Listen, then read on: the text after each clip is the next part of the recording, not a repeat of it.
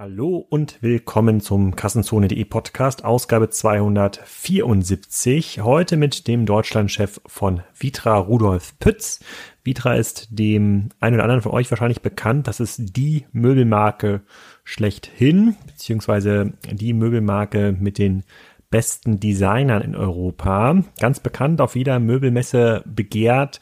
Der Launch Chair steht in allen guten Stuben des Landes kostet aber auch ein paar tausend Euro. Und äh, wie man solche Ware verkauft, wie man die eigentlich herstellt ähm, wie eine Marke wie Vitra auf die Plattformökonomie schaut, das bespreche ich mit Rudolf im Podcast. Sehr, sehr spannend.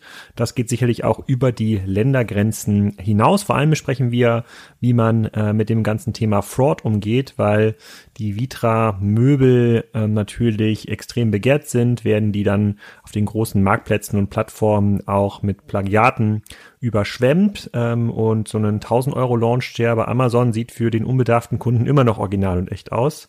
Ähm, der weiß das vielleicht gar nicht, dass das Original 5, 6, 7, 8.000 Euro kostet. Insofern wünsche ich euch schon mal viel Spaß mit ähm, Rudolf und für diejenigen, die nochmal die Podcasts nachlesen wollen, ähm, die werden auch nach ein paar Wochen auf kassenzone.de in der Transkription angeboten. Heute ist zum Beispiel der Podcast mit ähm, Boris Lokschin, den ich über Weihnachten aufgenommen habe, live gegangen äh, mit dem Titel unserer in unserer Partnerschaft Partnerlandschaft ist für jeden Topf ein Deckel und ähm, auch der Podcast mit Jens Wasel von KW Commerce oder mit Thorsten Rose, den findet ihr auch schon in den Kassenzone-Beiträgen, wenn man nochmal nachlesen will oder ein paar Zitate braucht. Jetzt erstmal viel Spaß mit Rudolf zum Thema Vitra. Rudolf, willkommen zum Kassenzone-Podcast. Heute mal wieder zum Thema Möbel. Vor kurzem saß noch der Pierre Hafeld auf diesem Stuhl. Da haben wir über die aggressive Expansionspolitik von äh, XXXL Lutz gesprochen. Mhm. Heute geht es um was deutlich Schöneres, nämlich Vitra. Sag doch mal, wer du bist und was du machst. Ja, ich bin Rudolf Pütz. Ich arbeite seit fast 15 Jahren bei Vitra und leite dort die äh, deutsche Gesellschaft innerhalb der Vitra-Gruppe. Wir sind regional organisiert. Deutschland ist die größte Einheit. Ähm, äh, nichtsdestotrotz ist das Großteil des Vitra-Business auch inter international. Vitra ist ein sehr internationales Business.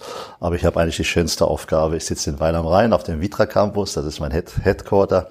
Dort haben wir jede, jedes Jahr 400.000 Menschen äh, zu, zu Besuch, die sich Architektur, aber auch das Vitra-Haus äh, anschauen. Ja, und ähm, wie gesagt, äh, mein Heimatmarkt ist Deutschland und dort verantworte ich das B2B-Geschäft, das B2C-Geschäft, die Zusammenarbeit mit den Vitra Online Online-Partnern äh, und so fort. Kannst du mal so eine grobe Hausnummer geben, in, äh, wie viel Umsatz Vitra macht oder wie viel Möbel ihr verkauft, was immer öffentlich ist? Also über welche Größenordnung eines Unternehmens reden wir hier eigentlich? Also Vitra ist ein Familienunternehmen in der dritten, dritten Familien, äh, dritten Generation. Nora Fehlbaum ist die CEO äh, unseres Unternehmens und ähm, wie das Familienunternehmen so, so äh, an sich haben, kommunizieren wir keine äh, Zahlen. Ne? Vita gehört sicherlich zu den großen äh, Playern im Markt. Äh, ich würde sagen, in Deutschland sind wir sicherlich in unserem relevanten Markt äh, ganz, ganz äh, vorne. Ähm, wir machen B2B und B2C, also Office und, äh, und Wohnen. Und das kann ich sagen, das, Verhält das Verhältnis ist ungefähr zwei Drittel Office, ein Drittel Wohnen. Okay, aber ihr redet jetzt quasi über ein Unternehmen, was sicherlich im neunstelligen Bereich unterwegs ist mhm. und nicht mehr mit 10, 20 Millionen Euro Umsatz äh, hantiert. Ähm, du warst, mhm. hatten wir im Vorgespräch gesagt, du warst vor kurzem auf der ähm, äh, IMM, das ist irgendwie die größte deutsche oder die größte deutschsprachige äh, äh, Möbelmesse. Da habe ich mir auch ein mhm. bisschen mhm. so den Tickern verfolgt, was da so geht. Grundsätzlich wie schätzt du die Stimmung ein? Auf der Messe geht es allen gut im Möbelhandel oder äh, hast du da auch viele Tränen gesehen? Also für uns ist ja der Jahresstart äh, immer ganz interessant, dann gerade in, in Köln auf der IMM unsere Handelspartner zu treffen. Man hat, bekommt dann sofort ein Gefühl, mit welcher Stimmung der Handel aus dem Jahr hinausgegangen ist und wieder in das neue Jahr startet. Und für unseren relevanten Markt, das muss man immer dazu sagen, wir arbeiten mit dem gehobenen Wohneinrichter zusammen im B2C und die kommen auch dort äh, zur, zur Messe. Dort ist die Stimmung gut gewesen mhm. und äh, die Händler gehen mit einem, mit einem Optimismus in das, äh, in das neue Jahr äh, hinein. Über die Großfläche kann ich an der Stelle nicht sagen. Diese Hallen meide ich. Ah, okay. ich, hatte, ich hatte nämlich mit dem, ich hatte nämlich generell mit dem Pierre gesprochen und da ja. sehen wir gerade äh, ja auch eine gewisse Konsolidierung äh, auf, den, ja. auf, den, äh, auf den Großflächen, aber auf der Großfläche findet man Vitra-Möbel gar nicht, oder? Nein, wir brauchen, wir haben sehr hochwertige Möbel und dort be benötigt man eine umfassende Beratungskompetenz und die ist auf der Großfläche einfach nicht da und auch das Umfeld, um, ein, um solche Kollektionen zu präsentieren.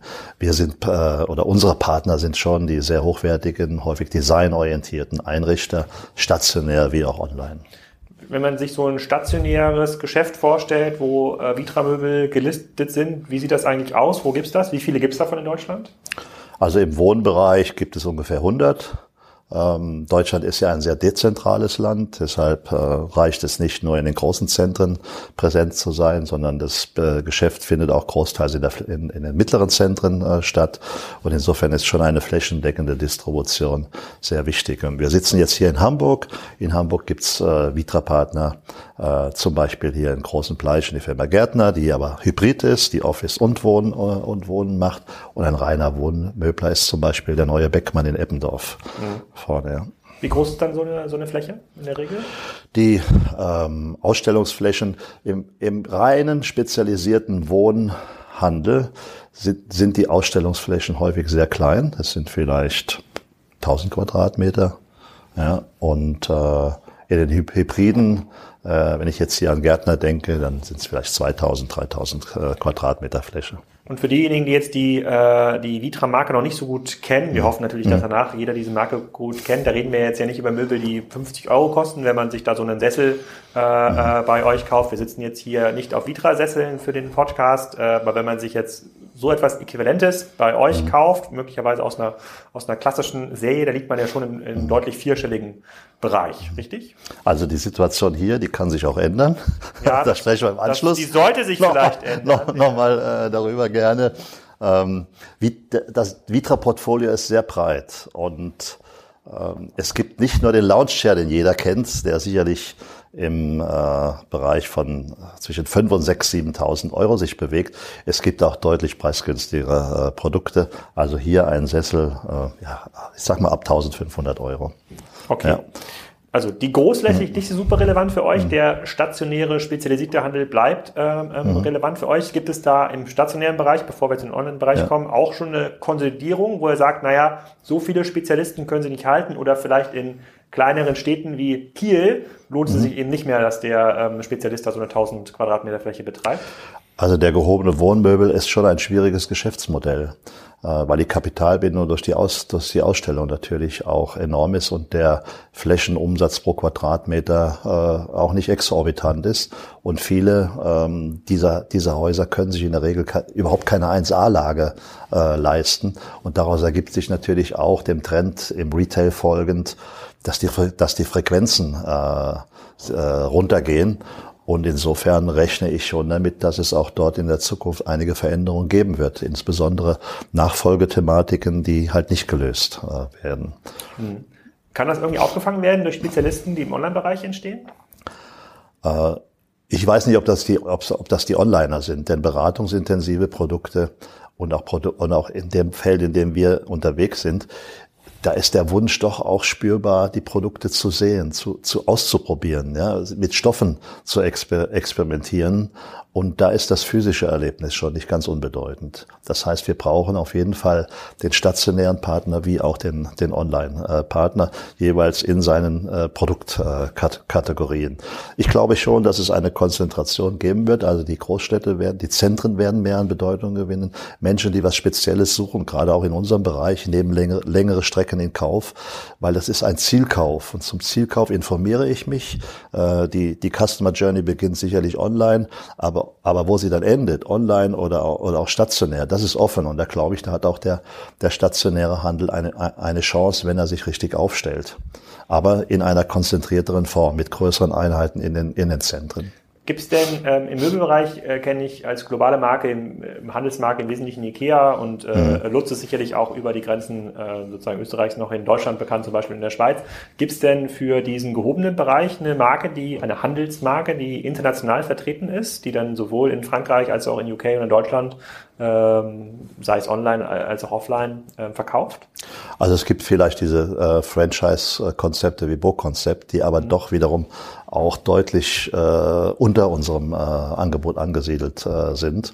Insofern kann man es nicht direkt äh, vergleichen, aber in unserem direkten äh, Umfeld ist mir keine Marke bekannt, die jetzt international in der Distribution so unterwegs ist. Und in eurer Produktkategorie, also Launchshare 5, 6, 7.000 Euro, ist das ein internationales Produkt? Also ist der genauso in den USA bekannt mhm. und quasi als das Signature-Produkt für äh, sozusagen für den gehobenen Haushalt ähm, gewollt äh, wie, wie in Deutschland oder gibt es da andere Marken USA, Asien, die sich da auch nach vorne drängen? Also da ist wieder eine Besonderheit zu berücksichtigen, weil äh, Vitra ja die äh, Produktions- und äh, Vertriebsrechte an der Eames-Kollektion besitzt für äh, Europa und Middle East. In den USA ist das äh, die Firma Herman, Herman Miller zum Beispiel. Aber diese die, die Produkte der, von Eames, von Prové, von George Nelson, das sind internationale Produkte, die einfach auch weltweit äh, distribuiert werden, ganz klar. Okay. Also seid ihr nicht gar nicht in den USA aktiv, sondern im Wesentlichen in Europa am Middle East? Dort sind wir aktiv, dort haben wir an, andere Produkte. Ah, okay. Ja, klar. Okay. Und ähm, wir haben ja, wir teilen hier eine ganz besondere Historie hm. und zwar war, äh, ähm, war äh, damals noch hm. in der Zeit von Net Impact und NetShops 2012, 2013 ähm, ist auf Basis des, ich glaube, des Spiegelartikels Mensch gegen Maschine war das, mhm. äh, da war Tarek Müller und Rainer Hillebrand äh, in der Spiegelgeschichte äh, gefeatured worden, äh, hatte da die nächste Woche, hatte da die Nora Fehlbaum angerufen und der Matthias Wesselmann und dem gesagt, wir müssen uns zusammensetzen, wir wollen auch was online machen. Und dann haben wir angefangen, äh, und das war damals eine sehr, sehr radikale, eine sehr, sehr radikale äh, Vorgehensweise für, äh, für eine Möbelmarke zu sagen, na ja, was ist denn, wenn man diese Produkte direkt verkauft? Mhm. Und, ähm, das war damals, ja, eine Zäsur würde ich jetzt nicht sagen, aber es war damals äh, aus einer reinen Online-Denke, die wir ja vertreten haben, war das total klar. Mhm. Das muss man machen. Man muss quasi diesen Kundenfunnel äh, äh, kontrollieren. Aus einer reinen Industrieperspektive war das bei weitem nicht so klar. Da war so, na ja, wir brauchen aber schon, wie du schon mhm. sagst, die Händler, die müssen schon anfassen, wie reagieren die. Ähm, äh, du kennst jetzt Vitra schon über einen längeren Zeitraum, wenn du jetzt so ein bisschen reflektierst, äh, was hat das Projekt damals angestoßen und wie viel von dieser Online-Denke, man mhm. muss eigentlich den Kunden direkt ansprechen können und auch, wenn er das wünscht, direkt bedienen können, wie viel ist da übrig geblieben? Also ich will drei Jahre vorher beginnen, nämlich der, der Einstieg in eine etwas andersartige Distribution, der fand 2010 mit der Eröffnung des Vitra-Hauses in Weil am Rhein äh, mhm. statt. Dort äh, pilgern ja die ganzen Besucher hin und dort haben sie auch die Möglichkeit, Produkte zu, äh, auszuwählen und auch zu kaufen. Und wir haben da, damals ein Konzept begonnen, was für einfache Produkte Takeaway kaufen im, im, im Vitra-Haus und die hochwertigen Produkte, die beratungsintensiven Made to Order, die dann quasi äh, dort gekauft werden, aber über den, über den Fachhandel vor Ort auch ausgeliefert werden. Und das war eigentlich ein gutes äh, Miteinander. Der, der Fachhandel hat, hat eins zu eins davon, daran partizipiert, dass die Besucher im Vitra-Haus gekauft haben. Und dann kam 2013 in der Tat die Diskussion über den, äh, über den Online-Shop, ob wir das selbst machen und man muss einfach, einfach wissen, wissen, gerade in Deutschland, und Deutschland war der Pilot damals, Deutschland ist ein sehr handelsorientiertes äh, Geschäft. Und das hat der Handel natürlich ähm, nicht mit äh, mit Hurra aufgenommen. Wir haben aber damals schon gesagt, erstens eine, eine Marke, eine moderne Marke muss auch äh, ja einen Webshop äh, anbieten, weil die, die Frequenz auf der auf der eigenen Website, die ist ja die ist ja enorm hoch und äh, das ist wie eine, eine, eine Selbstverständlichkeit. Es gibt Kunden, die auch bei der Marke kaufen äh, müssen. Und das kann man nicht einfach, äh, einfach äh, ja, ignorieren. Und wichtig ist, wenn die Marke über das Marketing, das wir machen, über die Serviceangebote einfach an Attraktivität gewinnt, dann wird der Kuchen insgesamt äh, größer, dann profitieren alle äh, davon. Und so sind wir dann 2014 quasi mit dem äh, Online-Shop in Deutschland äh, gestartet. In den Jahren darauf folgten dann weit, weitere äh, Shops für die, für, für die angrenzenden Europä europäischen äh, Länder. Und heute ist das eigentlich zu einer Selbstverständlichkeit äh, geworden. Wir haben daneben natürlich noch auch die, die Online-Partner aus dem, aus dem Fachhandel. Aber was ich sagen äh, kann dazu, der Vitra Online Shop ist eigentlich ein Marketing-Tool. Der wird nicht aggressiv beworben, da gibt es keine, ja, sag mal, aggressive Performance oder Preismarketing. Das ist ein, ein gutes Role Model auch für unsere Partner. Wie stellt Vitra sich die Präsentation äh, der eigenen Marke im, auf, in den Online-Kanälen, auch im, im Webshop äh, vor und äh, jeder Kunde, der äh, auf, auf die Website kommt und auch sich über Produkte informiert, das läuft über den Webshop und am Ende des Tages, wenn er dann dort kaufen äh, möchte, dann, dann kann er dort äh, auch kaufen. Und was wir auch parallel dazu gemacht haben, durch ein Quickship-Programm, für die äh, online gängigen Produkte. Wir haben unseren, unseren stationären Partnern äh, die Produktverfügbarkeit für diese für, für die, genau diese Produkte auch äh, innerhalb von wenigen Tagen ermöglicht, sodass auch da kein kompetitiver Nachteil entsteht. Hm. Sind denn alle, du hattest das vorhin genannt, äh, die hohe Kapitalbindung auf den Flächen, mhm. sind dann quasi alle Möbel, die ich bei einem Händler sehe, mhm. äh, sind dann schon gekauft von, von dem Händler. Also es ist wirklich ein ganz klassisches Handelsgeschäft, bei dem der Händler ins, ins Risiko geht, weil, wie du mhm. gerade gesagt hast, das, ja. ihr habt eine riesige Auswahl. Ich glaube, an diesen Eames-Share, da gibt es ja Millionen ja. Kombinationen, Farben, Material. Äh, äh, das ist, ich hatte gedacht, dass eigentlich jeder Make to Order ist. Ist das noch im Handel heute so gängig, dass alles gekauft wird? Also der Handel hat seine, hat seine Ausstellungsprodukte gekauft. Das ist klar. Das sind dann in der Regel natürlich gut ausgestattete Produkte. Und wenn der Kunde kommt und dann dort seine, seine Produktauswahl vornimmt, dann äh, erfolgt die Bestellung bei Vitra und dann wird äh, gefertigt nach Auftrag. Mhm. Nicht aus dem, in der Regel nicht aus dem Lager heraus. Wie gesagt, wir haben nur ein Quickship-Programm für zum Beispiel Accessoires, für, für klassische äh, Stühle wie die Eames Plastic äh, Chairs, die halt äh, sehr online-affin sind. Mhm. Alles andere ist äh, wirklich made to order, dann innerhalb äh, einer Spanne von drei bis fünf Wochen. Und gab es dann in dieser ähm, mhm. Umbruchphase, dann so 2013, 2014, viele Länder, die gesagt haben, nee, wir wenn ihr jetzt direkt mit dem Kunden agiert, mhm. wir haben jahrelang für euch das Geschäft aufgebaut, dann wollen wir nicht mehr mit euch äh, ähm, arbeiten. Gab es sowas? Und wenn es sowas gab, wie seid, ihr, wie seid ihr damit umgegangen? Das frage ich, ich, ja. ich, sage dir ganz kurz, warum ich das frage. Mhm. Es gibt ja ganz viele andere Marken, die ja jetzt erst vor dieser ja. Entscheidung stehen und genau davor mhm. Angst haben. Und ihr habt das quasi in den Markt mhm. gemacht, der ja sehr incestuös ist, würde ich mhm. mal sagen, so nach meiner ja. äh, Beobachtung, da redet jeder mit, äh, redet mhm. jeder mit jedem äh, und besonders in diesem Markt muss es ja schwer gewesen sein. Mhm. Vielleicht hat Vitra, sag ich mal, die Kraft auch, äh, das machen zu können. Aber man darf ja auch nicht überheblich sein dazu, sondern wir haben, wir haben offensiv kommuniziert. Wir haben den Partnern immer gesagt, unser Ziel ist es, den Markt insgesamt größer äh, zu machen. Wir machen Angebote für euch, wie dieses Quickship-Programm, dass ihr keine Nachteile äh, davon habt. Und äh, es wird auch keine aggressive Vermarktungsstrategie äh, da geben. Also das Performance Marketing, Google AdWords, das ist einfach, äh, ja, spielt keine große Rolle äh, da, dabei. Es ist ein Hygienefaktor oder ein Servicefaktor und das versteht am Ende auch jeder Unternehmer. Und es geht ja unseren Handelspartnern genauso, egal ob sie jetzt großes Geschäft über einen, über einen äh, Online-Shop machen oder nicht, aber sie müssen heute in den Digi auf der digitalen Seite vernünftig aufgestellt sein. Und da gehört das wie eine Selbstverständlichkeit hinzu. Heute ist das in wirklich keine Diskussion mehr. Mhm. Ähm, eine der Diskussionen, die wir damals hatten, und ich, mhm. ich finde, die ist, glaube ich, heute immer noch aktuell, ist es, ähm, man muss sicherlich auch die Online-Präsenz deshalb kontrollieren, weil es bei den Preispunkten, die ihr dort äh, ähm, anstrebt, einen, äh, sehr, sehr viel Fraud gibt. Es gibt halt sehr, sehr viele Produkte, sei es auf AliExpress, sei es auf Amazon, sei es auf Ebay, ähm, äh, wo dann der, der, der Launch, äh, mhm. der Launch der nur noch 500 Euro kostet äh, und das für den Kunden schwer erkennbar ist. Und die Diskussion damals ging auch davon aus zu sagen, na ja, das müssen wir dann selber machen. Wir können uns, jetzt können es nicht warten, dass irgendwie ein guter Händler in Anführungsstrichen das besetzt und äh, diesen Markt für uns macht. Und wenn ich heute nach diesen Produkten suche, habe ich aber das Gefühl, äh, äh, es ist eigentlich größer als jemals zuvor, diese Fraud-Welle, also an Produkten, die so aussehen wie Vitra-Produkte, mhm. äh, äh, teilweise dann auch so benannt werden und dem Kunden untergeholt werden. und der Kunde, der für den bisher ein Sessel für 300 Euro teuer, teuer war, der kauft sich dann für 1500 mhm. Euro möglicherweise bei Ebay oder wo auch immer diesen Sessel und denkt, der ist, äh, der ist echt, wie, wie, geht, wie geht ihr damit um? Also da sprichst du natürlich schon ein großes Thema an, ähm, die Plagiate. Das ist in der Tat so, dass gerade die Klassiker, die erfolgreichen Produkte, insbesondere der Eames-Kollektion, ähm, ja, äh, auf den Markt äh, kommen von äh, Anbietern aus ähm, Asien häufig, die halt das schnelle Geld machen äh, wollen. Und ähm, ja, was, was bedeutet das? Es gibt so viele und wir können uns nur bedingt dagegen äh, wehren. Da, wo es möglich ist, machen wir das äh, äh, natürlich. Der Schaden ist sicherlich auch beträchtlich, aber nicht nur für uns, sondern auch für die Kunden. Ne?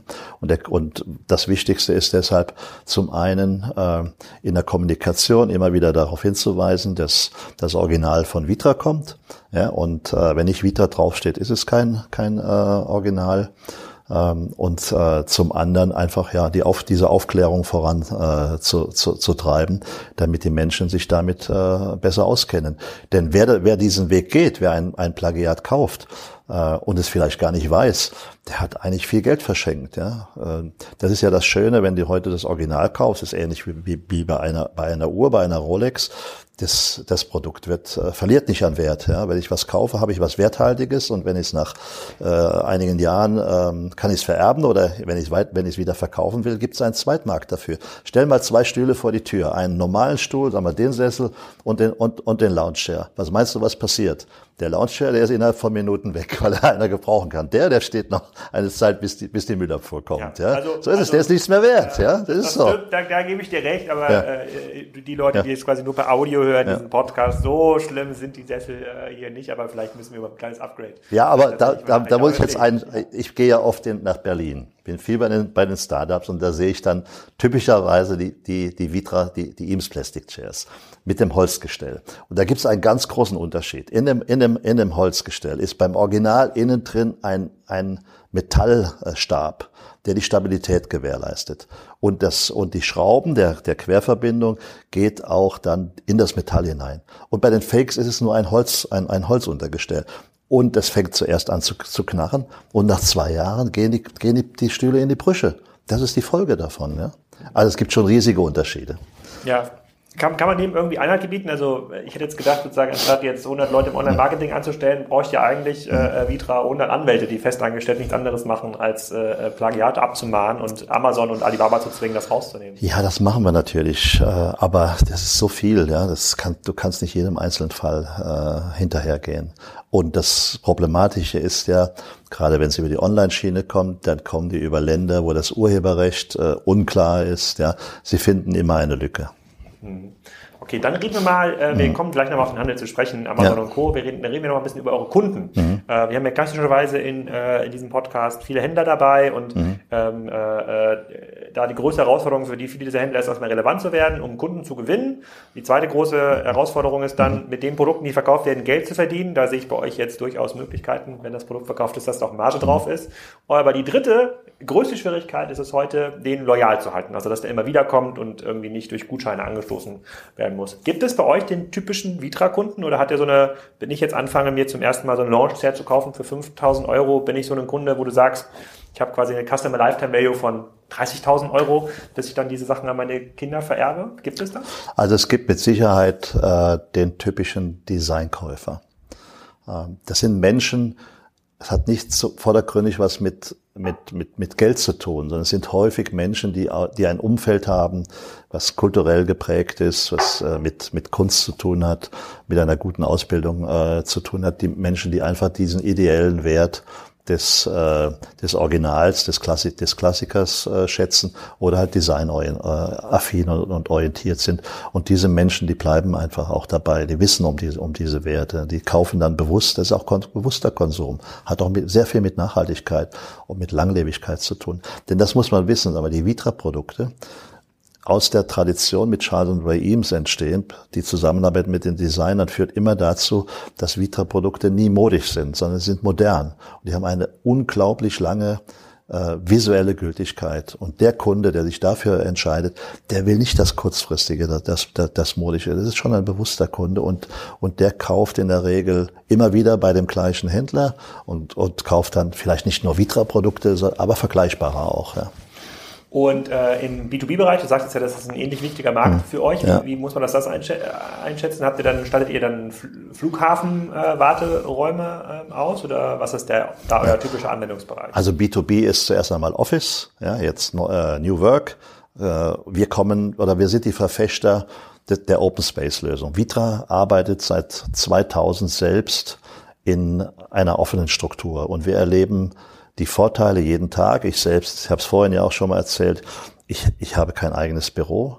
Ich würde auch heute nicht mehr freiwillig in eine Bürozelle gehen, weil ich jeden Tag die Vorteile einer offenen ähm, äh, ja, äh, Arbeitsweise zu schätzen weiß. Ich lebe in meiner Organisation, ich spüre, was da ist. Es gibt keine Barrieren, die Leute, die Leute kommen ganz schnell zu einem, die Entscheidungen äh, fließen schneller und genau das ist es, was heute Unternehmen suchen und das ist etwas, wo wir Unternehmen begleiten aus in der Regel ja, ähm, konventionellen Zellstrukturen in offene Strukturen hinein. Da gibt es ein Vorgehensmodell, das wir ent entwickelt haben.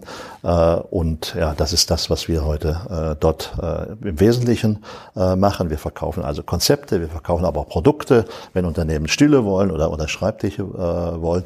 Und was du angesprochen hast, auch äh, in der Tat, das Flughafengeschäft ist auch ein, äh, ein wichtiges Standbein international. Wenn du nach Deutschland schaust, in Frankfurt zum Beispiel, der komplette Flughafen, die sitzt Sitze, Wartesysteme sind von Vitra in München komplett, komplett und so geht's aber auch äh, international. Wie, wie, kommt dieses, äh, das, das, das verstehe ich noch nicht 100 Prozent, wie, wie, kommt quasi diese, äh, diese Kompetenz auf beiden Feldern mhm. zustande, weil quasi so einen hochwertigen Launch-Share mhm. oder so einen Eames-Share zu produzieren, sieht mhm. für mich erstmal ganz anders aus von außen als mhm. eine eine Reihe an Stühlen, die auf dem Flughafen stehen, die ja ganz andere Anforderungen haben, irgendwie stabil mit Steckdosen, heute meine, äh, ja, meine ja, ja. Wo, wo, wo ist da die Synergie in der Produktion? Der, der Flughafen ist das größte, das wichtigste Testfeld ja, für Qualität und Langlebigkeit. Denn da, da wird nicht nur drauf gesetzt, gesessen, da werden die Koffer draufgeknallt, die Leute leben da drauf, die essen da drauf, die schlafen da drauf und was sie alle sonst noch äh, machen. Und wenn du den Test bestehst, dann bist du qualitä qualitätsmäßig da, dass du alles abdecken äh, kannst. Wir haben die, wir kommen natürlich aus der Kompetenz fürs Sitzen. Das ist Sitzen, das ist, das ist Soft-Seating, das ist aber auch das Büro, das Bürositzen und genauso das Sitzen am, am Flughafen. Da gibt es schon viele Gemeinsamkeiten. Wie ist, wie ist die Polsterung aufgebaut? Welche, welche ähm, ja, ähm, Stoffe äh, nehme ich zum Beispiel dazu? Wie gehst du mit Brandschutz um? Und, und, und. Das ist etwas, was Vitra einfach äh, beherrscht und dann, dies, wie gesagt, diesen äh, sehr hohen Qualitätsanspruch. Und weshalb wir in allen Feldern so unterwegs sind, das hat etwas mit dem Designansatz äh, von Vitra zu tun. Denn auch wiederum Charles und Ray Eames folgend, die Designer, die Autoren, mit denen wir zusammenarbeiten, die versuchen alle äh, Klassiker zu, äh, ja, zu, zu, äh, zu entwickeln, was natürlich schwierig ist. Aber sie haben eins gemeinsam, diese Produkte sind ganz, ganz häufig transversal. Das heißt, die gleichen Produkte findest du im Office und auch in, in der Wohnumgebung. Und das ist der große Vorteil für Vitra, wo jetzt die ganze Arbeitswelt seit einigen Jahren wohnlicher wird, dass wir viele Produkte, die eigentlich auch im, im Wohnen zu finden sind, in das Büro hinein äh, mitnehmen äh, können.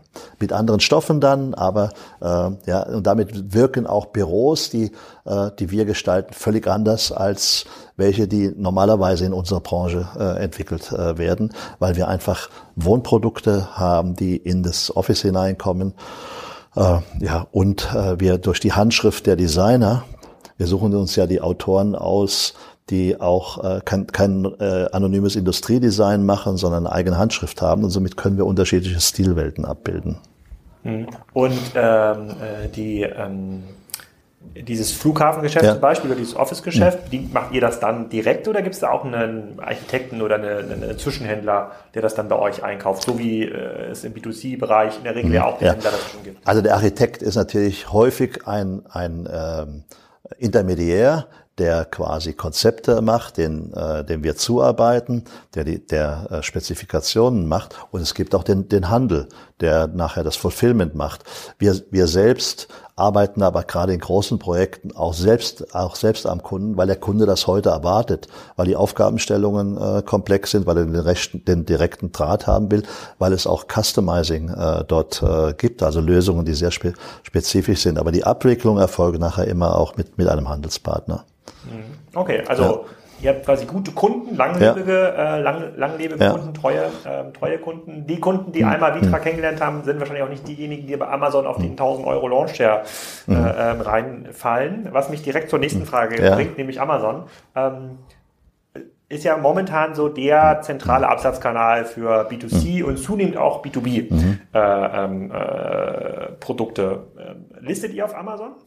Also wir sind sowieso direkt nicht auf Amazon und auch die Handelspartner, gerade die Online-Partner, mit denen wir arbeiten, sind auch nicht dort äh, vertreten. Wir haben ein qualitatives, selektives Vertriebssystem, wo, wo im Grunde genommen auch klar ist, wie dort äh, äh, verkauft äh, wird.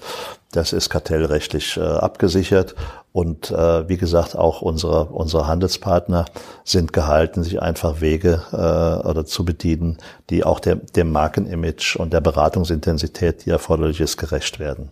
Aber der äh, verstehe ich, bin ja. ich komplett bei dir aus einer Markensicht. Aber ja. wir mal, es gibt bei Amazon einen Key-Account, dann nennen wir ihn mal Jeff. Ja.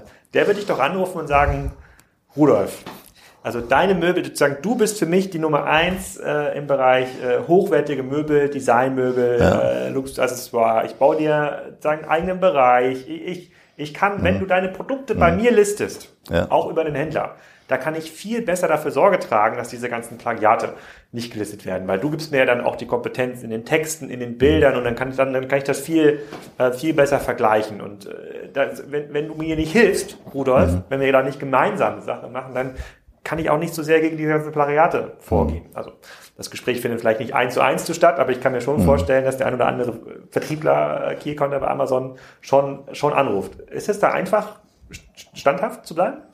Also der Jeff war schon vor fünf Jahren da. Ja. Ähm, wir haben einfach ein klares System und daran halten wir uns. Ja.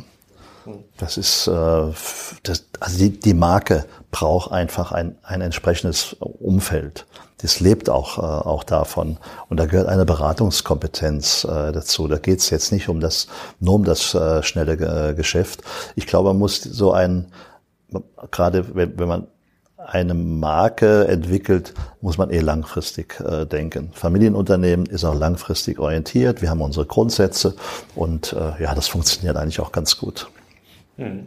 Okay, was sind so die Dinge, die du 2020, 2021 ähm, erwartest, die euer Geschäft nochmal richtig voranbringen oder ähm, verändern, wenn ähm, sozusagen äh, Händler mit einer klassischen, klassischen Online- DNA hier sitzen, dann geht es um das Thema Personalisierung, ja. mhm. Rollout des Shops nach Polen oder in die, äh, in die USA, möglicherweise eine neue Influencer, oder haben wir gar nicht drüber geredet, ob es ja. Möbelinfluencer gibt. Vielleicht kann dieser Podcast diese Rolle übernehmen, ähm, ob man da nicht was machen kann. Aber was sind so Dinge, wo du jetzt nach äh, den Jahresauftakt habt ihr jetzt hinter euch mit der, mit der Messe, wo du nach vorne schaust und sagst, so, hm, das, ist, das könnte mal so ein Make-or-Break-Thema sein?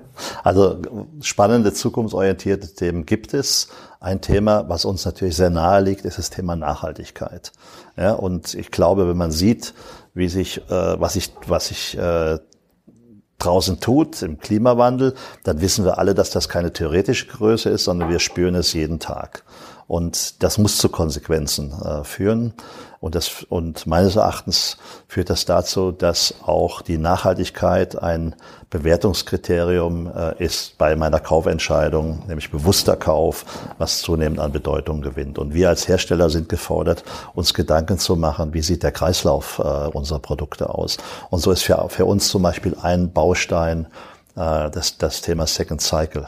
Das heißt, wir werden, wir haben das schon zum Teil in, in, in Belgien als pilotiert. Wir wollen in diesem Jahr in Deutschland den ersten, auch einen ersten Pilot machen, äh, wo wir dann Produkte auch zurücknehmen, die dann quasi wieder dem Markt zugeführt werden. Damit lösen wir zum Beispiel auch das Thema äh, Ausstellungsprodukte im Handel, die dann quasi, äh, dass der Handel wieder sich äh, die Ausstellung erneuert. Wir nehmen Produkte zurück und bieten sie quasi über den Second Cycle äh, Kanal äh, anderen, anderen Kunden an. Das ist das eine. Das hat Zukunft und das andere, wenn wir jetzt im B2B-Bereich äh, mal hineindenken, in einer Zeit, die geprägt ist von immer größeren Ver Veränderungen, wissen heute viele Unternehmen nicht, wie arbeiten wir eigentlich in drei Jahren oder in fünf Jahren. Und da werden, und, und da gibt, wird es neue Geschäftsmodelle geben, die nicht mehr nur den reinen Kauf haben, sondern wo, wo eigentlich Flexibilität und Anpassungsfähigkeit entscheidende Werte sind. Und, und das führt zu neuen Mietkonzepten, Teilmietkonzepten etc. Und dort gibt es auch Projekte, äh, mit denen wir quasi äh, diese Wege vorbereiten. Da würde ich gleich nochmal drauf zu sprechen, auf das Teilmietkonzept. Da gab es ja. einen ganz anderen äh, Podcast, wo wir sowas mhm. schon mal besprochen haben. Mhm. Das Thema Rögel, Möbelrückkauf, da mhm. hast du mich gerade auf den Gedanken gebracht, das hat ja Ikea auch probiert mhm. äh, mit Ikea-Möbeln. Ich glaube, mhm. das war vor zwei Jahren. Mhm. Und ähm, das gibt's auch äh, in Schweden zum Beispiel ist das auch noch aktiv. Da kannst du quasi, könntest du im Zweifel alte Möbel eintauschen mhm. und der deutsche Kunde ist ja, äh, nimmt ja quasi dann das für bare Münze und dann hat dann hier in Deutschland muss dann Ikea super alte mhm. Hemmniskommoden äh, ja. zurücknehmen. Die haben die Leute dann auseinandergebaut, dahin gefahren und wollten dann was Neues äh, haben. Das ist, glaube ich, in Schweden zu doof. Ja. Äh, habe jetzt zumindest die äh, Lena erzählt, die in einem Parallelpodcast hier äh, mit mir internationale Gäste äh, ähm, ähm, interviewt. Das ist ja bei Vitra ganz anders, bei den ganzen ja. preisstabilen äh, äh, Sachen. Da, da, kann man ein richtiges, gutes Geschäft draus machen. Das Mietmöbelthema haben wir auch mal diskutiert in einem mhm. Podcast mit einem Bettenhersteller, der in Holland da mittlerweile der äh, mhm. führende Anbieter für äh, Leasing von Box Springbetten ist. Ja. Ist das ein Modell, das kann ich als Kunde heute noch nicht bei euch äh, kaufen, wenn ich jetzt sage, so ein Launch-Share mal für ein Jahr und dann hole ich mir den für 50 Euro äh, im Monat und dann geht er vielleicht nach einem, nach einem Jahr ähm, mhm. zurück. Sowas gibt es noch nicht oder meinst du also das damit? Im, B, im B2C-Geschäft gibt es das nicht. Ich spreche jetzt eher vom, äh, vom B2, B2B, mhm. nämlich im Büro. Ja? Mhm. Und im, im, im Bürobereich ist das einfach so, dass sich viele Unternehmen heute äh, oder nicht mehr festlegen. Zum Beispiel die Mietverträge werden kürzer, ja. weil sie einfach nicht wissen, wie es, wie es in, in, in zwei, drei Jahren aussieht. Und vor allen Dingen die Arbeitsmethoden verändern sich. Denk, denk mal nur an das Thema Agilität, agiles Arbeiten, Projektarbeit, äh, was ja in vielen Unternehmen erst, äh, erst kommt. Ja, und dort haben solche Mietkonzepte oder Teilmietkonzepte einfach den Vorteil, ich richte mich neu ein, habe aber die Flexibilität innerhalb eines sagen wir, Zeitraums ähm, x Prozent ähm, meiner, meiner Anschaffung äh, auszutauschen und, und, und mich damit, damit anzupassen an Veränderungen in der Art und Weise, wie ich arbeite. Und das äh, machen wir äh, zum Teil schon in, äh, in, in, in kleineren äh, Projekten und da experimentieren wir natürlich, um das auch zu größeren, äh, ja, zum Rollout zu bringen. Du bist ja auch bei relativ vielen, äh, in relativ vielen Chefetagen unterwegs mhm. aufgrund, äh, mhm. deines Jobs. So, ähm, du hast jetzt mhm. hier die Spiker Offices in Hamburg mal gesehen, die jetzt so einem moderneren Anspruch schon ja. entsprechen. Sicherlich haben wir noch Potenzial beim, äh, bei der Möbelqualität. Ja. Gehe ich mit. Ähm, äh, wie viele Büros, die du so siehst täglich mhm. oder, auf, oder auf deinen Reisen, ja. entsprechen denn diesem New Work ähm, Ansatz, den, den du oder ich ja mittlerweile auch schätzen? Ja, der New Work Ansatz ist natürlich jetzt eine gefährliche Aussage. New Work ist ja ein, ein, ein Begriff, unter den sehr vieles fällt. Wenn man über das Büro spricht, der Mehrwert eines guten Büros, der entsteht ja nicht nur dadurch, dass da, dass es gut möbliert ist, sondern ähm, dass man ein paar Dinge beachtet, nämlich wenn man die Prozesse abbildet, die Organisation, die Organisation berüchtigt und dann die dritte Komponente, die macht es eigentlich auch aus, auch die Kultur des, äh, des Unternehmens. Denn heute geht es ja darum, Identität und Identifikation äh, zu schaffen. Die jungen Talente, die sind schneller weg, als man denkt. Und wodurch hält man die? Nämlich auch damit durch die Arbeitsumgebung, äh, dass sie sich wohlfühlen, dass, dass eine Community gebildet wird. Und das ist das, was, wo wir diese Unternehmen begleiten, wo wir bewusst auch hinterfragen äh, durch Methoden, die, die, die wir äh, entwickelt haben. Wie sieht eure, eure Kultur aus und wie können wir diese Kultur räumlich auch erlebbar machen? Und das ist in vielen Unternehmen einfach heute nicht der Fall. Ein riesiges Feld, großes, großes Potenzial. Ich würde sagen, 90 Prozent der Büros äh, können, können da noch einen richtigen Schub vertragen. Gibt es Potenzial nach oben. Also gute Zeiten für ja. äh, Vitra. Wachstumsmärkte sind da, äh, sowohl Domestic, mhm. also könnt quasi hier in diesen Märkten äh, wachsen, als auch in neuen mhm. Modellen, äh, Mietmöbelberatung, ja. Ähm, ich kann mich erinnern, dass wir früher auch mal diskutiert haben, glaube ich, äh, mit der Nora, wie das ist, wenn man selber solche Flächen auch äh, äh, so Coworking Spaces zur Verfügung stellen äh, würde. Ich mhm. glaube, das macht ihr noch nicht. Ähm, aber da muss man sich also Vitra keine mhm. großen äh, ähm, Sorgen machen. Da wart ihr quasi ähm, nicht diejenigen, die auf der EMM Tränen verdrücken, äh, verdrücken musste. Aber es gibt mhm. eine Marktbereinigung, habe ich jetzt mhm. gelernt, auch sicherlich in den stationären mhm. ja. ähm, Handelsflächen. Es funktioniert nicht mehr äh, für jeden, auch dort und das äh, trennt sich dann die Spreu vom Weiß. Die Händler, die wahrscheinlich einen guten Kundenzugang pflegen und das auch äh, und nicht darauf warten müssen, dass ein Kunde vorbeikommt, haben wahrscheinlich bessere Chancen als die Händler, die tatsächlich in der B-Location ähm, äh, leben oder ihre Ausstellungen haben und äh, ähm, nicht den direkten Kundenkontakt über Events, über, ähm, über New Work äh, Beratung äh, dann machen. Also eher, eher passend hier zum Wetter, gerade heute in Hamburg, ein sonniger Ausblick. Fasse ich das richtig zusammen? Ja, also wir, äh, wir müssen uns auch anstrengen. Also von selbst äh, laufen die Geschäfte nicht, auch wenn die Messe jetzt äh, sehr, sehr gut war. Auch wir haben ein kompetitives Umfeld, das ist völlig klar. Und äh, du musst dir Gedanken machen, wie sieht die Distribution in fünf Jahren aus, völlig klar. Und zum, zum anderen müssen wir natürlich auch innovativ bleiben mit unseren Produkten, mit, uns, mit unseren Konzepten, äh, so dass wir im Markt äh, unsere, unsere Chance haben. Aber da sind wir auf, auf einem guten Weg. Ja. Dann meine letzte Frage. Wie viele neue Möbel im B2C-Bereich bringt ihr pro Jahr raus? Ähm, wir haben jetzt auf der, auf der Möbelmesse in, in Köln haben wir sicherlich fünf, sechs äh, neue und auch weiterentwickelte Produkte gebracht. Aber der größere Schub kommt dann in Mailand. Vitra ist ja ein sehr innovatives, experimentelles Unternehmen und wir leben davon, dass unsere Designer, mit denen wir arbeiten oder Autoren, wie wir sie nennen, dass die einfach auch sehr kreativ sind und daraus auch sehr viele neue Produkte entstehen. Insofern ist Vitra sicherlich der Hersteller in unserer Branche, der, der die meisten Neuheiten einfach immer wieder auf den Markt bringt. Und das ist für uns auch vertrieblich eine Herausforderung natürlich, ja, dass wir jedem Produkt, was kommt, die gleiche Aufmerksamkeit äh, widmen. Und in, in, seiner, in einer solchen Struktur ist ja nicht jedes Produkt, sag ich mal, gleich wichtig, aber in der, in der Marktbedeutung äh, nachher das ja. auszubalancieren. Das ist auch eine Kunst, wenn man einen solchen Weg geht. Vielen Dank ja. für deine Zeit. Mhm. Äh, ihr stellt mhm. heute Abend noch Produkte bei einer kleinen Messe hier in ja. äh, Hamburg vor, äh, Büroprodukte. Innovatives Themen, ja. Wir machen ein Panel heute, ja.